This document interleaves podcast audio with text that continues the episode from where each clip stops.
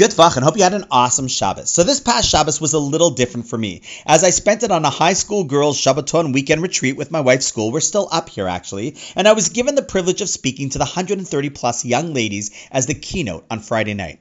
Now the theme of the weekend was an important Jewish principle called Kol Yisrael Arevim Zebazeh, that all of the Jewish people are responsible and connected to each other. It's a beautiful theme, the idea of everyone looking out for each other. However, being that I had the stage, I decided to speak to the girls about how they should really be ferociously selfish right now.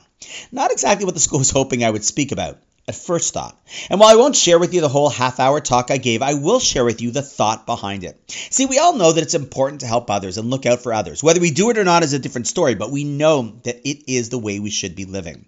But sometimes we don't appreciate that the more we invest in ourselves, become the best version of ourselves, the more we will be able to contribute to others for the long haul. See, let's say, for example, you have two people with the exact same intellectual abilities, and then I told you that one of them spent seven or eight years just studying and learning, while another person you know is spending time volunteering and doing things to look out for others. Now, you might be inclined to say that the first person is not as focused on the principle of looking out for others. Now, they're not bad people per se, but definitely don't seem to be other focused. But let's say I told you that this person was studying for eight years in the top medical school, and with her aptitude, she was able to discover groundbreaking treatments for some of the most prevalent and deadly diseases, and was able to save and improve hundreds, if not hundreds of thousands of lives. Would you still say, wow, this person's so selfish? They spent eight years only looking after their own studies locked up in a room. No, of course not. See, now we see it in a context that in order to contribute to others, one has to invest and build themselves first.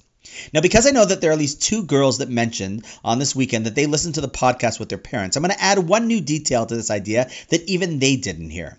See, if you want to know this to be a true Jewish perspective, think about who in our tradition is known to be the greatest symbol of chesed, of kindness to others. Usually, we think of Avraham, the man who had an open tent for everyone to come in. However, that story wasn't until he was 99 years old. But if we look at the first words that God speaks to him in the beginning, it isn't go out to the world and help others. It's first lech lecha, which translates as go to yourself.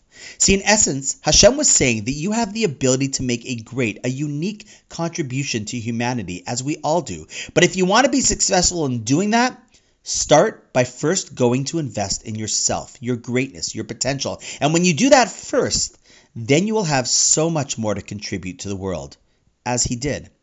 And this was the potential that I think every high school girl needs to know about.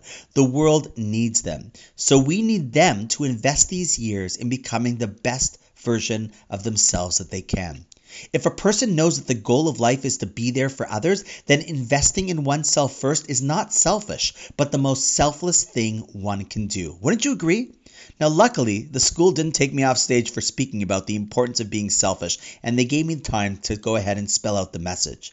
But on that note, wishing you an awesome night. Invest in yourself so you can ultimately invest in others, and I look forward to seeing you tomorrow.